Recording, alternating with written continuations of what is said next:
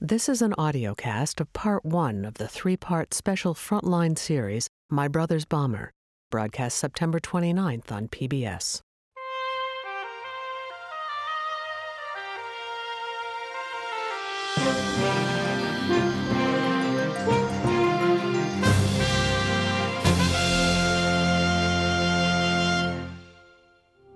It was one of the worst terrorist attacks before 9 11. Pan Am Flight 103 plunged into a small Scottish town. Tonight, Frontline presents All these years later, the case is still open. the first in a three part special series.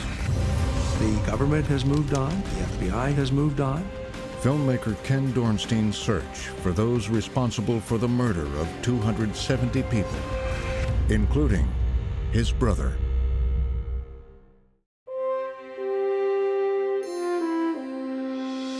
Frontline is made possible by contributions to your PBS station from viewers like you.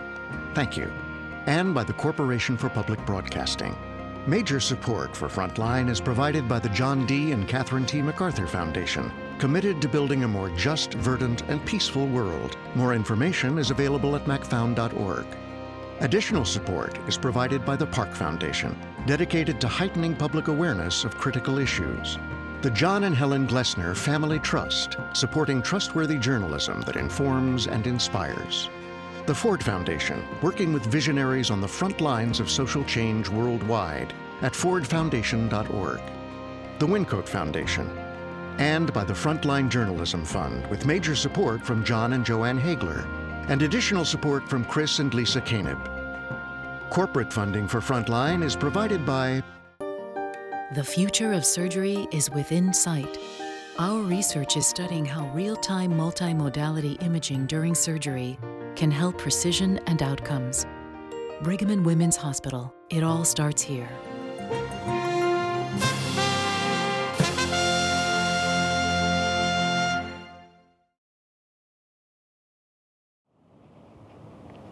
Can I ask you, you know what's happened?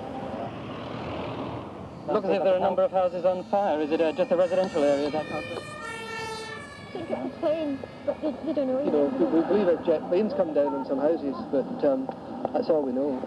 Okay, thanks very much.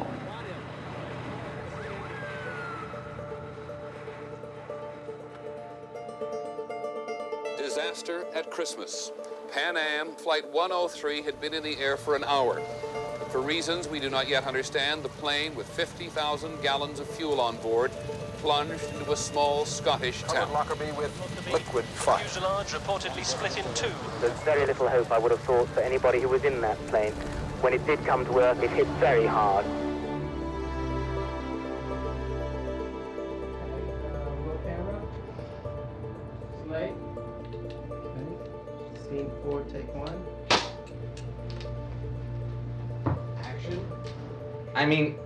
For some time, the impression has been growing upon me that everyone is dead. I mean, just when that plane went down. David was figuring out how to be true to himself as an artist. Cut, cut, cut. He had an insatiable appetite for everything. hello. He lived his life saying yes. And when the rest of us were sleeping, he was reading and writing. And when the rest of us were awake, he was more awake. David's friend, Tim Blake Nelson. The aspiring novelist had wanted to surprise his family with an early arrival home. Instead, he wound up on a doomed Flight 103 and never made it. This was what his brother had to say today. Somewhere in Scotland, Lockerbie, you're looking for your notebook. A pen. It's there in the debris. And I remember you, you know, giving the memorial, and, and we thought it was great. And You were reading letters from David. David's friend, Melissa Brown. You know, I get the sense that you kind of look up to him, and he was older, but he thought so highly of you. Only one man was ever convicted for the crime, a Libyan who was to spend the rest of his life in prison. Was to spend the rest of his life. Today, the government of Scotland released Abdel Basset El Megrahi. Libyan intelligence agent is dying of prostate cancer. Scottish officials are granting him what they call a compassionate release. Relatives of the victims are outraged. And then I saw in the motorcade covered from every angle. Filmmaker Ken Dornstein talking with another Lockerbie relative. And the only person ever convicted of the bombing of Flight 103, the murder of your daughter, my brother. Tonight, the Lockerbie bomber flew home. I'm watching him go free live on television. Innocent dying man or mass murderer set free. I'm asking myself, is the murderer getting away? And how far would I go to find out whether he is who he seems to be?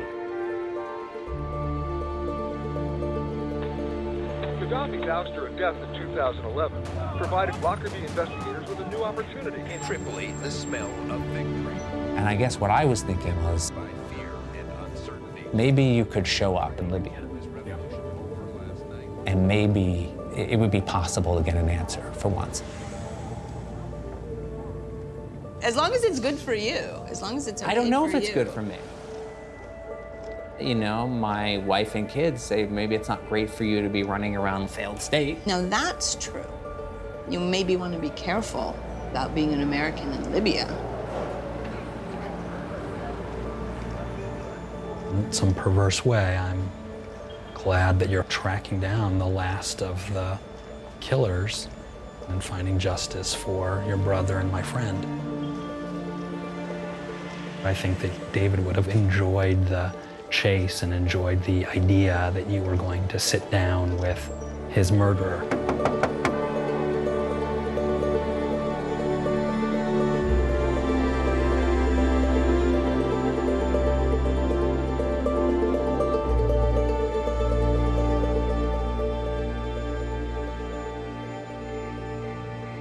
Over dinner, Ken and his family talk about him going to Libya. Remind me when you're going? Tomorrow. What time? Just until Sunday. Uh, plane leaves at 4, 4, AM. 4.30. So when I leave you, when I take you guys to school, uh, I'll say goodbye because I won't be here when you get back. I never know with you. I thought it was gonna be 4:30 in the morning. No, but I want to explain. I mean, you guys know I do a bunch of different kinds of films, but this one film that I've been doing, I haven't spoken much about it because I never, I mean, I know you guys know that I had a brother, but you probably haven't heard me say that much about him. Have you guys seen pictures of Uncle David? Yes, I have. He had very curly hair. They look through a photo album. And there's Dad, is this there's Uncle David. Nope. There he is with some shaving cream. He looks very thoughtful. He's like hmm, So that's Uncle David when he was little. That's Uncle David. nine. He When looks he eight was- or nine. Yeah, seven. could, could have been your Seven, age. eight or nine. He could have been your age there. That's Aunt Susan. That's Aunt Susan. Oh she looks like a little girl. Guess That's that so looks like you.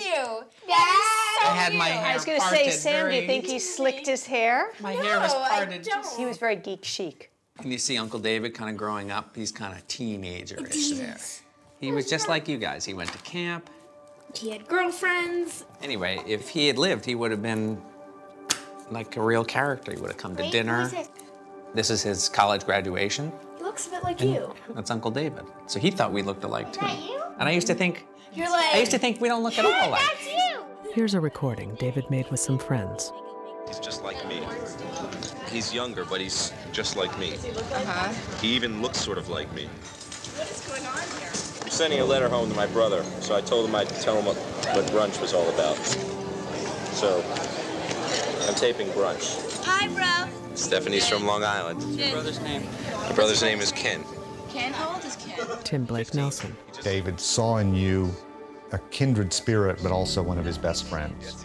And I marveled at that.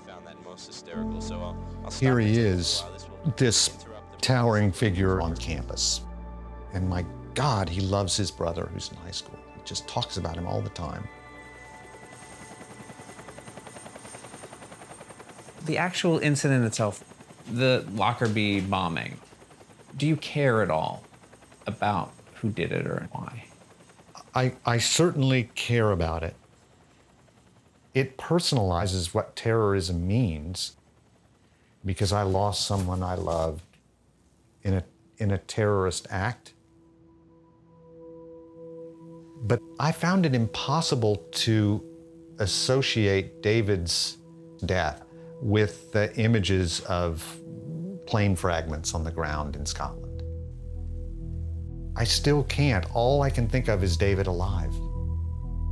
One of those dead was remembered today here in the Delaware Valley. Tearful relatives and friends gathering at Temple Beth Shalom in Elkins Park to honor the memory of 25 year old David Dornstein of Cheltenham. When David died, I was 19 years old. I was home from college for Christmas break, and my sister was on her way home as well. My father took the call from the airline, and I sat with him as we got the news that David was gone. The relatives of some of those who died have arrived in Britain from America. Many families flew immediately to Lockerbie, but mine stayed home. The bombing became a topic we could never manage to discuss. It was a week ago tonight that Flight 103 fell out of the sky, leaving a 100 mile trail of twisted wreckage and 270 victims. Today, investigators said the evidence was conclusive. It was a bomb. The center of their search is the crater, which was gouged out of the ground by the Pan American jet. President Reagan said the U.S. would make every effort to find out who bombed the Pan Am jet. I have been following quite closely the details of the Pan Am 103 tragedy. And now that we know definitely that it was a bomb, we're going to make every effort we can to find out who was guilty. I would hope to God that our government would definitely take a long, hard look at this. Because if we don't stop A group of relatives quickly became public campaigners for the truth about Lockerbie. Jim Swire said we're not going to go away until we get what we want. Among the most prominent and controversial was a British doctor named Jim Swire, who'd lost his 23 year old daughter.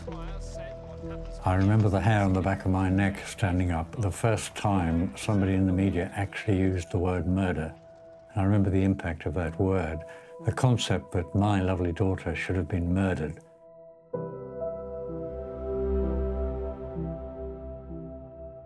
And I remember being aimlessly numb. You know, I, I really couldn't concentrate or anything. My, my partners fortunately realized I couldn't go on working at that time. So that career in medicine was cut short. And it gave more time and thinking space, if you like, to deal with the uh, enormity of the Lockerbie disaster. The finger of suspicion is pointing at radical Palestinian groups, men who see violence as the only way. Early theories pinned the bombing on a terror group based in Syria and backed by Iran. Top of the list is Ahmed Jibril, Syrian-backed head of the radical. But what role, if any, Iran played in the plot remained unclear. And I grew quietly obsessed with the mystery. Yet another week of investigation into the bombing of Pan Am Flight 103 is nearly at an end, and it is laborious. Questions where and how was the bomb placed on the plane, and who did it? Acting Attorney General William Barr. Good morning. For three years, the United States and Scotland have been conducting one of the most exhaustive and complex investigations in history. Finally, th- there is a press conference. Now they're saying we've got the results, and we're going to tell you who we believe did it and why. Uh, yes, we saw the statement being put out in America. Today, we are announcing an indictment in the case. Dr. Jim Swire. It's an exciting moment because there is the assumption that we're going to find out the truth. We charge that two Libyan officials, acting as operatives of the Libyan intelligence service, along with other co conspirators, planted and detonated the bomb that destroyed Pan Am Flight 103. Murder warrants are out tonight for two Libyan spies. They are now formally charged with bombing Pan Am Flight 103 out of the sky over Lockerbie, Scotland. There are these two men, Libyan operatives of some kind, and you hear their names for the first time Abdul Basit al Megrahi, Mm-hmm. Lamin Fhimah. Abdul Basit al Megrahi is accused of being the mastermind of the Pan Am 103 bomb. I remember the story coming on and, and trying to feel something about this. My God, it was Libya. And I remember trying to work up a sense of the proper hatred for these two men. Yes. At that point, my reaction was, oh, thank goodness we're going to see two of the murderers brought to justice. Fhimah allegedly brought plastic explosives from Libya to Malta, where the Were you interested in the details? Who built the bomb? And where was it made? And, and how was it transported? Did, th those kind of details interest you? They certainly did. I mean, somebody tells you something. Somebody says, look, Megrahi did it. My reaction to that is, well, prove it. The plot reportedly came down to a bomb built into a radio cassette player, packed with Semtex explosive. It was the Libyans who were accused of buying the clothes in the bomb bag and getting it all onto Flight 103. Two Libyans are on trial at a court set up in the Netherlands. They've always insisted they are innocent. It would take almost 10 years before the suspects were turned over, and families like mine were finally able to hear the evidence. And when it was all over, the verdict was a disappointingly mixed bag. A split decision for Lamin Khalifa Fhimah acquittal, but Abdul Basit Ali Al Megrahi found guilty as charged. The court ruled this senior Would I like to have tried the case in the United States? Sure. But, I mean, I don't know what more we could have done. Brian Murtaugh was one of the top U.S. prosecutors on the case. I believe that the evidence was there to convict Megrahi correctly and to sustain his conviction. I wish that Fhimah had been convicted because I think the same should be said of, of him. But, you know, the judges didn't see it that way. After waiting 12 years, it was some level of justice. Obviously, you can never bring your kid back. Over and over today, the family members wanted to know will the U.S. now pursue Libyan leader Muammar Gaddafi? The theory was that Lockerbie had been revenge for the U.S. bombing of Libya back in 1986. One of Muammar Gaddafi's houses was hit. But Gaddafi always denied a role in Pan Am 103. His government claimed to have been pressured into paying money to families like mine and issuing a carefully worded statement. But they never took real responsibility for the bombing. And the story, to me, never truly felt finished. You hear so often the, the term closure. But I don't believe in closure. I don't think there is closure. Not in this case.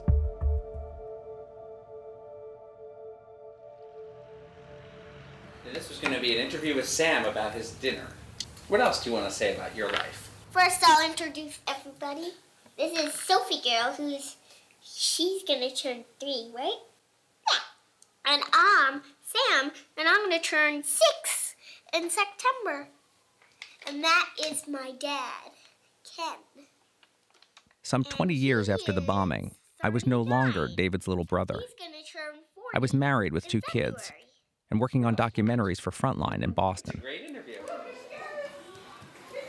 When the kids were very young, I wrote a book about David's brief life. But I'd largely put my questions about his death out of my mind.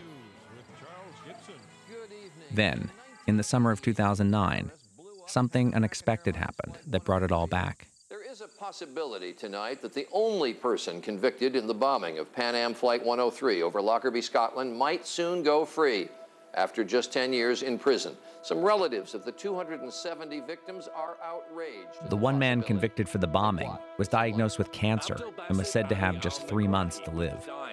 Prostate cancer. And Scottish officials are considering granting him what they call a compassionate release. Clearly, he's terribly ill. And then Megrahi's let go by the Scottish government. How did you feel about that? I mean, I've lost cases in court, you know, jury acquittals, and that hurts. But nothing hurt as much as this.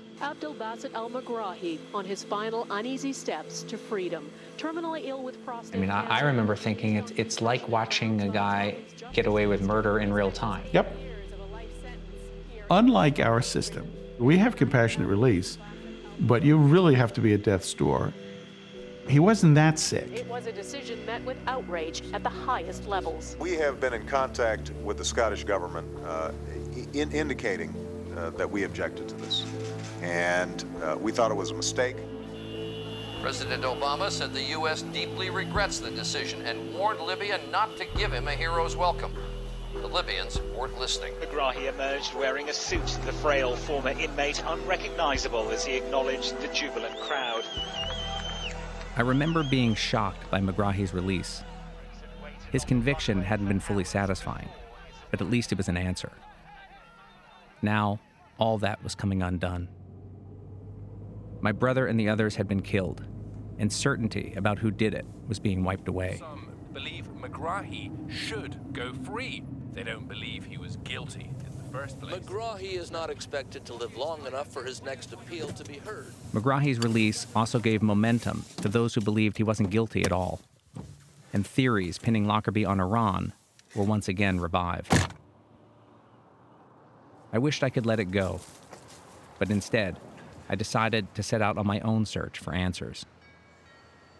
I began by tracking down the FBI agent who'd worked longer than anyone on the Lockerbie case, Richard Marquise. Marquise. How are you? Good to see you, Ken.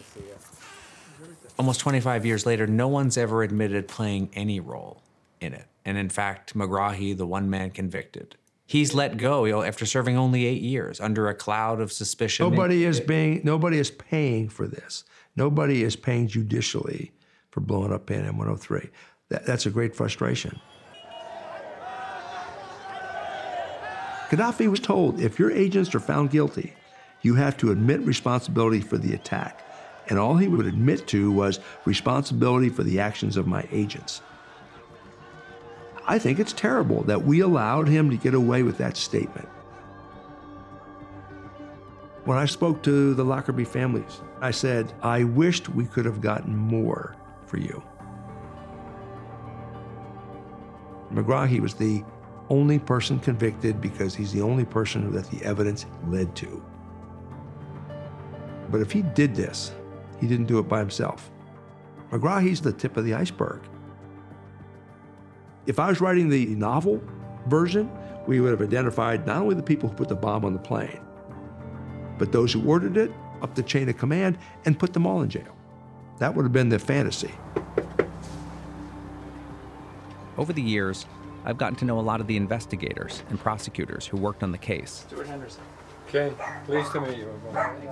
I've visited their homes here and abroad and heard their We stories. didn't have any evidence of that. I mean, it was, They're all retired now, and almost to a man, they feel unsatisfied with the way the case ended. How frustrated do you think we are to be detectives who've been all over the world trying to get an answer to this and can't get access to what we want? Former lead Scottish investigator Stuart Henderson. At no stage did I ever say I just wanted Megrahi. I said I wanted all of them. Because there was no doubt in my mind he isn't the only one. He was a baggage man, and he got caught, and rightly so. But I would like to have seen the rest of them. Former prosecutor Brian Murtaugh. no, the case isn't finished because all those responsible for the crime have not been identified and prosecuted, much less convicted. Is the U.S. government interested in them? Yeah, I hope so, Former FBI investigator Richard Marquise. but I don't know. I honestly, I have no idea. I, I know the government has moved on. The FBI has moved on. There's other things. Lockerbie's still an open case that somebody has assigned to him. But does it get daily attention? I don't know the answer to that.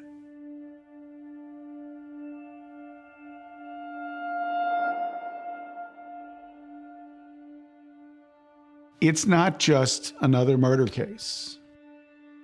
It's 270 people, 189 of them American. All of the victims totally innocent. And it's an attack on the United States. I'll go to my grave believing that Gaddafi either ordered it or knew about it and let it happen, and it was perpetrated by a cast of characters that we may never fully identify in the Libyan intelligence service. This afternoon, the nose of the Pan Am jet was finally lifted from the hillside, three miles from Lockerbie, And the only way we're ever going to find out what happened fully is somebody walks in that was involved and lays it all out for us. Or there's a regime change in Libya.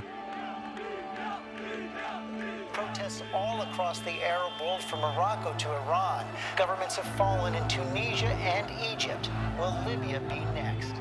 In the summer of 2011, regime change in Libya suddenly seemed possible.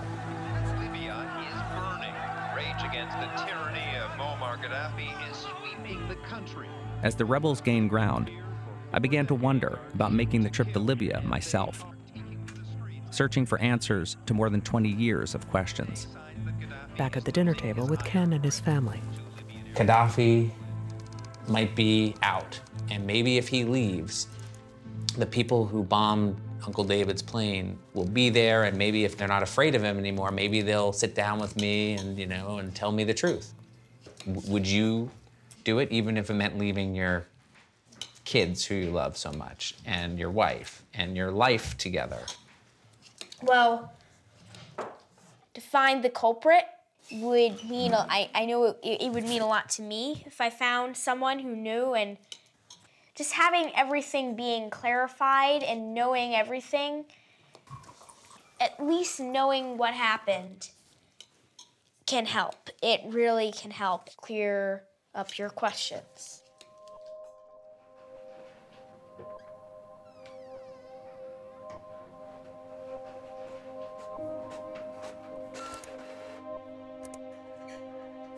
In his office, Ken prints photos of other Libyan suspects.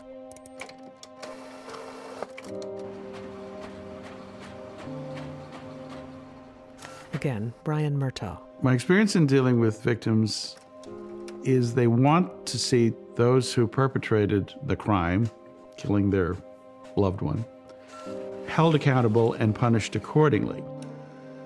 And I think what they want to hear from the perpetrator is an admission of guilt and an expression of remorse. So I certainly understand as a documentarian journalist that you are trying to make sense out of this unthinkable, inexplicable, and in a sense, unresolved crime. So you had a list of names. Oh, yeah. I mean, how, how, how many names would have been on the list? Probably 10. Richard Marquise. Stuart Henderson and I, we both left lists with our successors to say, if you get to Libya, this is what you ought to do. Who you ought to go after, who you, sh- who you should talk to. Every one of these, at some stage, played a part in it. And the list read quite clearly there was Abdullah Senussi, Ezzeddin Insheri, who did the ordering of their explosive device timers. Saeed Mohammed Rashid, Badri Hassan. We've got Abdullah Zadma, Nasser Ashur, an expert in making sure that bombs go off. Mohammed Ibrahim Bashari, and a surprise expert in charge, explosives in particular. A surprise mechanic, you could say, that started the ball rolling. He holds a key to it all. These are the people that must be found, and these are the people who are responsible. But I never, ever got access to them long enough to interview any of them. We got part of the conspiracy, but only a small part. You only get the answer to your final story with the rest of them. I think until none of them can be found at all, then you can't stop.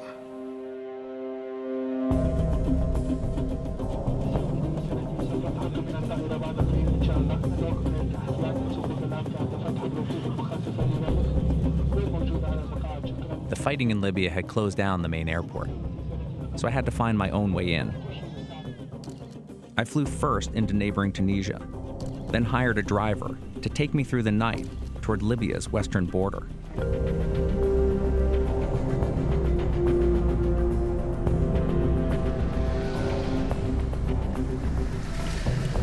This is the Tunisian border. Mm-hmm. هو صحفي ولا إذاعة؟ صحفي في ال في الإذاعة. A border guard examines Ken's papers. قول لي عمر هذا هنيك. Your first name is? Ken. No, no, surname. Want me to write it in? لقب. Surname. لكن ممنوع تصوير ولا. Oh, I'm gonna put this away?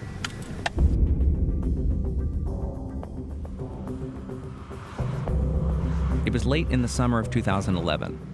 as the Libyan revolution reached its climax when I finally arrived in the capital, Tripoli. Let's get into it, starting with the situation in Libya. It has taken a new turn.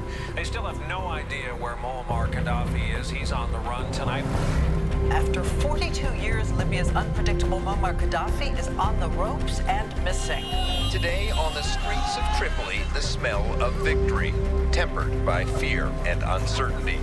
Rebel forces are in control of almost all of Libya and most of the capital after their lightning advance this weekend that caught Gaddafi's forces by surprise. But it's now clear it is not over yet. There is still fierce fighting in many neighborhoods as forces loyal to Gaddafi make one final stand. After so many years of imagining this place, it was hard to believe I was actually here, at Gaddafi's old home.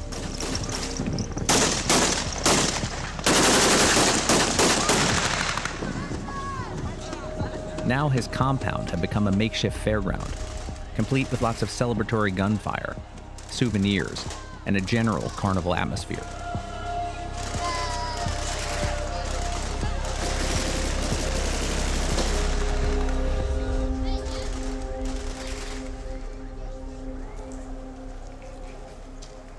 By the time I arrived, the NATO bombing campaign had taken out many of Gaddafi's old command and control centers. And rumors were flying that important intelligence material might have been left behind here in Gaddafi's vast network of fortified bunkers. And what's this map? Uh, Libya. Suleiman Ali Zway joined up with the revolution from its start in Benghazi, where he was born. When I first met him, he was leading me and some other journalists on a tour of an old underground intelligence facility. This is all sealed. When Tripoli fell, there are so many places that were left unguarded. Did you find Gaddafi? I'll come out wherever you are. And we were just going through all of those places to show a Western journalist how, how the, an authoritarian regime was operating and how, you know, what kind of files they kept. Jesus, look at this room. Suleiman seemed to share a deep interest in the secrets of the old regime. So what, what do we think these tapes are? A lot of them is, you know, divergent intelligence, lab phone calls.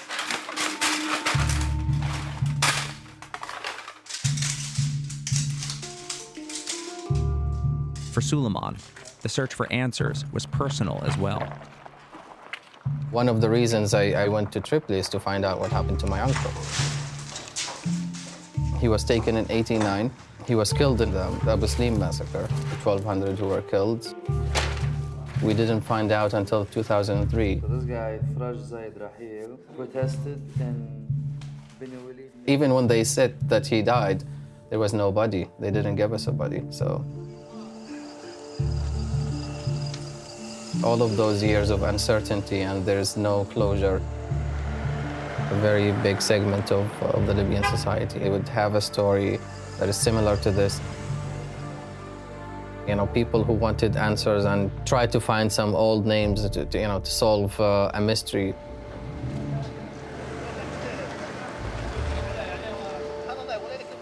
But the Lockerbie thing, it's uh, so long ago. Everybody who might have had, you know, remotely any idea what happened in Lockerbie would either be dead or out of the country or, you know, on the run with Gaddafi somewhere. So I had, I had very little hopes to finding something uh, substantial. Suleiman was understandably skeptical, but he was willing to help. We rented an apartment on the outskirts of Tripoli, and the next day, we began to search for the men on my list. These are some houses. Look at these.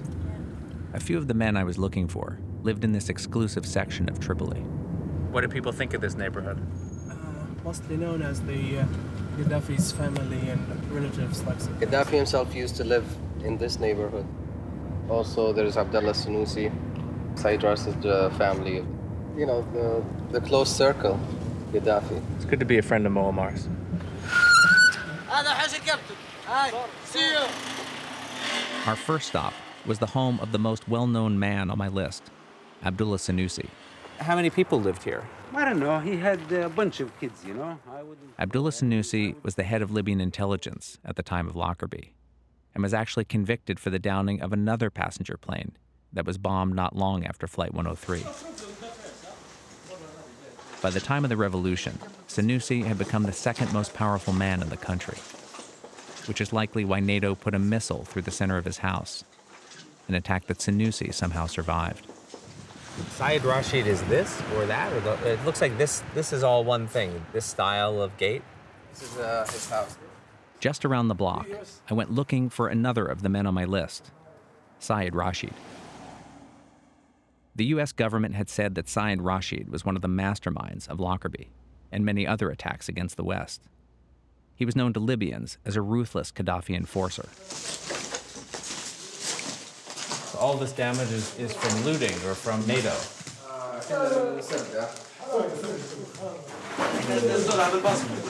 Rashid's family had abandoned this house just a few weeks before I arrived. The place was ransacked for money and valuables. But I'd come looking for evidence of Rashid's involvement in Lockerbie. So this was Syed Rashid's office. In Rashid's desk, I found an Arabic translation of the indictment of the Libyans for Pan Am 103, complete with Rashid's handwritten notes. But there was no smoking gun. Who is that in the in the white? Is that Syed Rashid?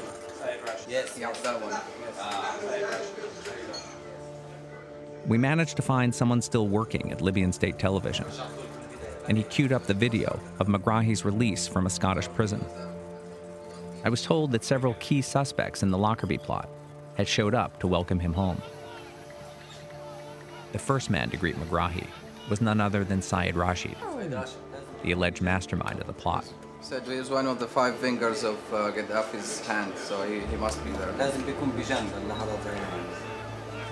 But even more senior than Rashid was the man whom Megrahi was about to greet in the front seat of this SUV. Who's this? Abdullah Senussi. Abdullah Senussi. I began to feel that Megrahi's return had become a kind of reunion for the suspected Lockerbie plotters. It also seemed to be a belated victory celebration. The night's featured speaker was Syed Rashid. We are in this steadfast house where the leader has greeted us. Listening to Rashid, I tried to understand the mind of a Gaddafi loyalist who may have plotted to down my brother's plane. We are indebted to you, leader, not only for standing with us, but for every stance you took for the homeland.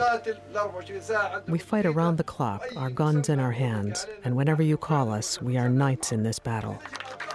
On this night, Gaddafi couldn't have seemed more pleased with Rashid, but I was told things didn't end well for him. In the chaotic early moments of the revolution, Gaddafi grew paranoid and came to question the loyalty of the ultimate loyalist. Rashid was shot as a traitor. Said Rashid, he died in the beginning of the crisis. Somebody shot him wrongly, I think. That's what I heard. To be frank, Ken, 99% of them are gone. Gone since the last six months, you mean, or gone the last few weeks? Uh, gone with, uh, yeah, the, a few months ago. It wasn't easy to find anyone left who knew the men on my list personally. But then I met Abdo Al Kanuni. His family business was explosives, and it brought him in contact with many in military and intelligence circles. I've known them all. I said 90%, 99% of these people, I've had a relation with them. All ministers, they all miss uh, the Minister of Interior, that Minister of uh, Transportation. That means you are able to do anything you are asked for. No one can run any, any kind of ministry unless he's trusted by, by, by the government or by the leader. And how do you become trusted by the leader? You have to kill to be, to be loved. Back in the 1970s, Kanuni said he got involved with a controversial CIA contractor named Ed Wilson, who used Kanuni's family business to help smuggle massive amounts of plastic explosives into Libya. It was at this time that he came to have contact with many of the men on my list. Dealing with the government and with, with the military, with the security, that's my job. They are consulting me in the technical things. Yeah. So I give them the, my, mm-hmm. my advice. But other things that I don't want, I myself, I don't want to be involved in it. I have nothing to do with all these people myself. Kanuni said very few people might ever have known the truth about Lockerbie, and those who remained alive would likely never speak. And then there were the men I still hadn't identified. Top on my list was this man in the backseat of the car that picked up Megrahi. Only the key suspects in the plot seemed to be part of the welcome committee. But who was he? This is someone who might be known to, to somebody who knew these foreign operations in the 1980s. Abu Agila. Abu Agila? What kind of guy is he? He's an expert. He's a very active man. Very active in the sort of things I'm talking about. Yeah. Bogila, is, uh, I know him, but uh, I haven't seen him for more than 15 years, I think. But you have to be careful trying to find somebody who knows Bogila. Some of them they're afraid to be to be shown uh, shown up, and even in the streets. You know, they are not around. They they're scared. But I can get some information from a, a man who knows him well. I think uh, I, I will see to I will see to what your demand. Demand, it's a request, very humbly. You're all we've got. And the fact that you might be able to help would be very helpful to us. I'll do my best, Ken. Thank you. I know you will. I promise I will do my best. In those early weeks in Libya, I didn't think about the danger or the difficulty of what I was doing. I thought only of finding the men on my list and getting the answers that I'd come for.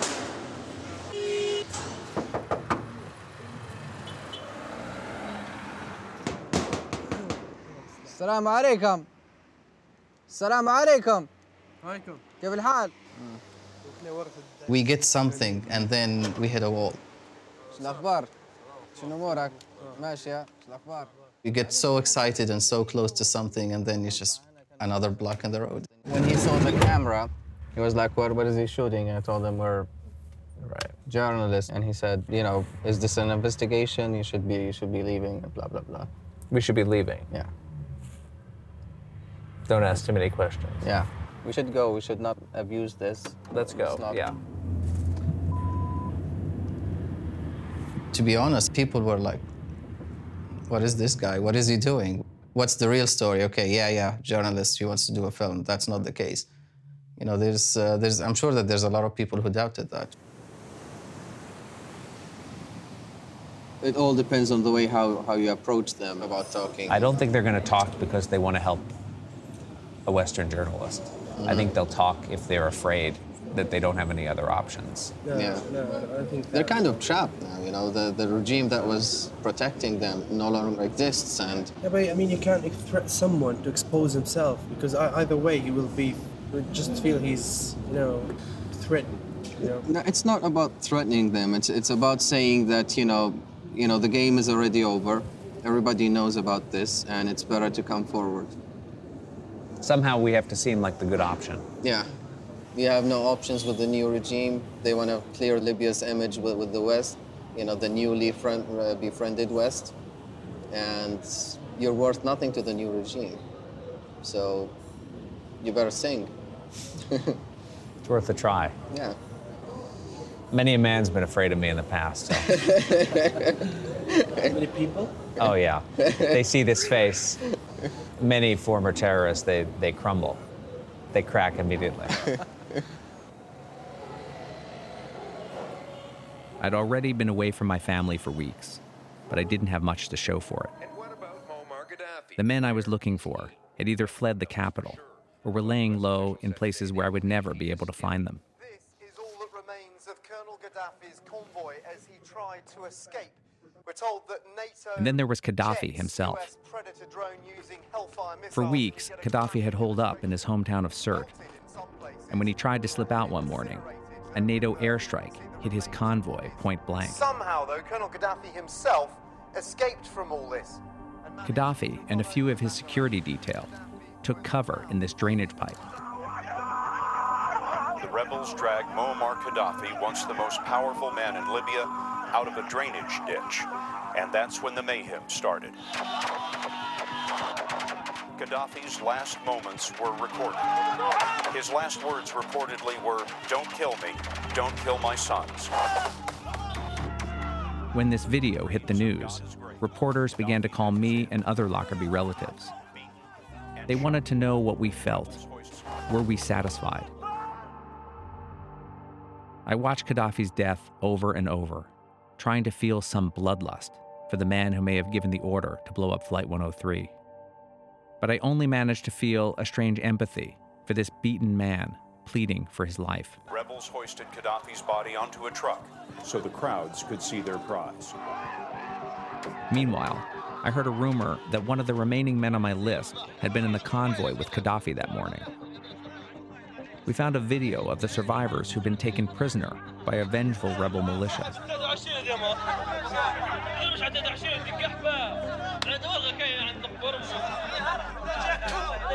Most were low level loyalists and tribesmen brought in to fight Gaddafi's last stand. They're saying, Shame on you, you son of a bitch. I spit on you. The prisoners were marched into a field, shot execution style, and left to rot in the desert sun. The most high profile among them was the man I'd been looking for a loyalist named Ezzedine Hinshiri, who'd stuck with Gaddafi until the bitter end. Ken and Suleiman look at the video. This looks like him, doesn't it? Yeah, it looks like it. Somebody says, This one's Ezzedine Hinshiri. I know him.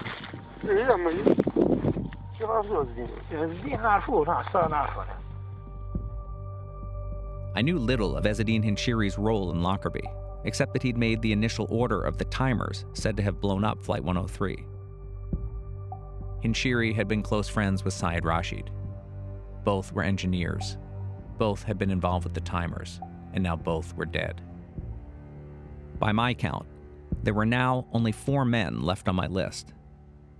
One of them, I was told, had died of a heart attack just a few months earlier.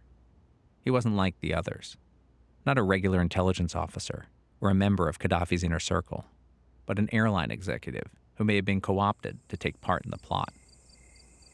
His name was Badri Hassan. Badri, believe you me, is, is a scapegoat. I'm sure he never knew what was going on until it was, it was too late. Or after it happened. Suad Hassan was Badri's wife.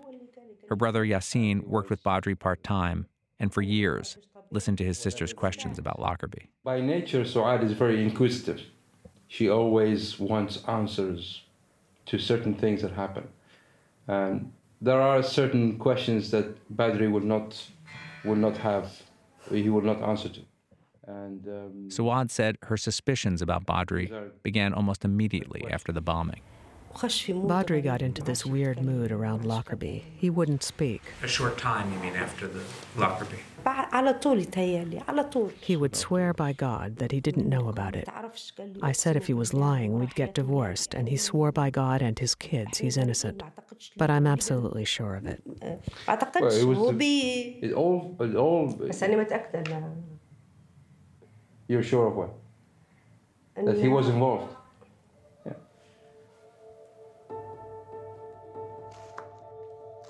Suad, do you know why I'm so interested in all of this? I had an older brother.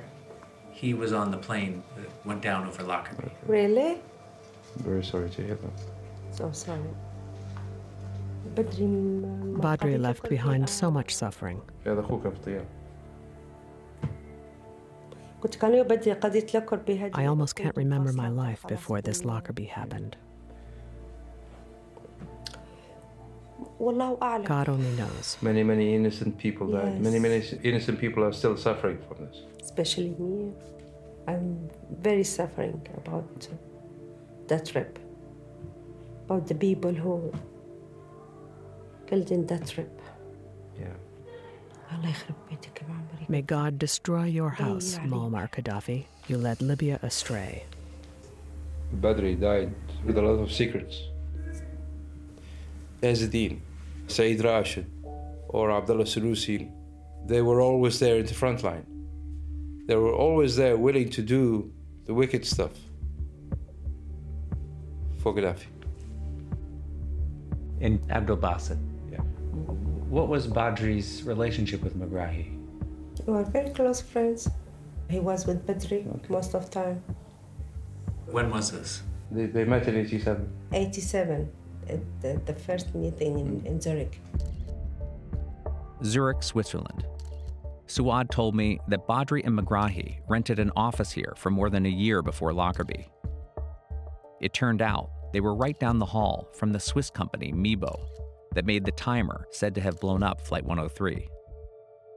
It's thought that this device was bought from Mebo in Zurich. Badri was the connection between this Mebo company and the Libyan intelligence. Yeah.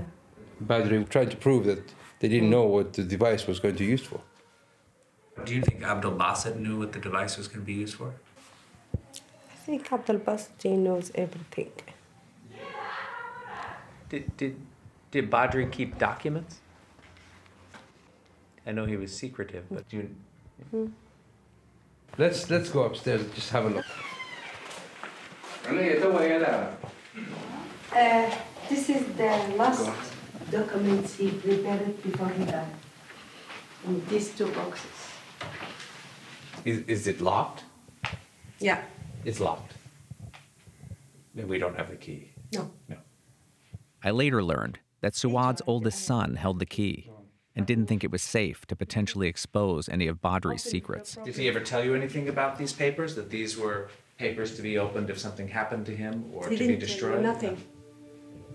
No, no, no, he never does. No, no. Nothing. But very secretive man. Yeah. The truth has to come out about Pan Am 103, the Yes. connection of Switzerland, the connection of Megrahi, uh, the, the connection of Zurich. You would get a lot of um, information out of uh, a certain Swiss person, Mr. Bollier, Polier. who's, Ah, he's he's, located in Zurich, Zurich. this Mebo company. As Suad and Yassine talk about the man in Zurich, the film shows a man walking down a hallway. Bollier um, met with Badri many times, both in Zurich and in Libya, I think. A couple, of, times, three or four times, I, I've seen him Yeah. Prior to uh, the Lockerbie incident. But I'm sure, and I, I'm definitely positive that Mebo knows of Badri's secrets. The man enters an office with Mebo written on the door. He was deeply involved with the Libyans. This is Bollier. Very, very close. Stuart Henderson. The Libyans were operational in Zurich and were getting supplied with timing devices for bombs by Bollier. Richard Marquise. The Scots and the U.S. government had a difference of opinion about Bollier. Stuart Henderson will tell you, we looked at Bollier 100% as a suspect. But I treated him like that, treated him like a suspect. Hold on, we'll get reset and. Ken Dornstein prepares to interview Bollier on camera. But I also thought, this guy's a witness. We want to treat him like a witness because we wanted to know what's his answer going to be? Do you know who blew up Pan Am 103? You're ready for takeoff? Rolling. Bollier faces the camera as the film ends.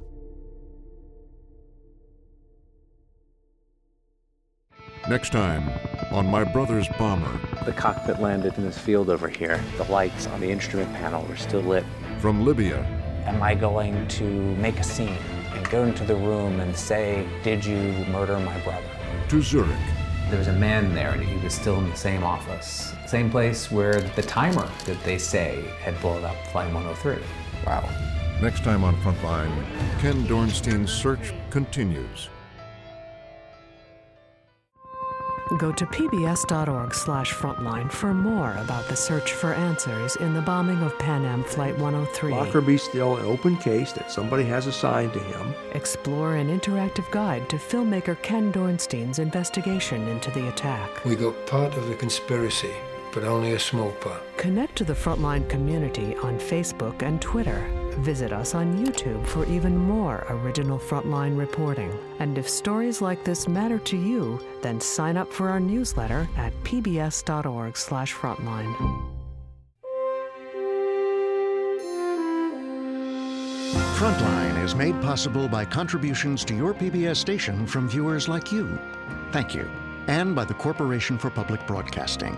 Major support for Frontline is provided by the John D. and Catherine T. MacArthur Foundation, committed to building a more just, verdant, and peaceful world. More information is available at macfound.org. Additional support is provided by the Park Foundation, dedicated to heightening public awareness of critical issues. The John and Helen Glessner Family Trust, supporting trustworthy journalism that informs and inspires. The Ford Foundation, working with visionaries on the front lines of social change worldwide at fordfoundation.org. The Wyncote Foundation, and by the Frontline Journalism Fund, with major support from John and Jo Ann Hagler, and additional support from Chris and Lisa Kaneb. Corporate funding for Frontline is provided by Brigham and Women's Hospital.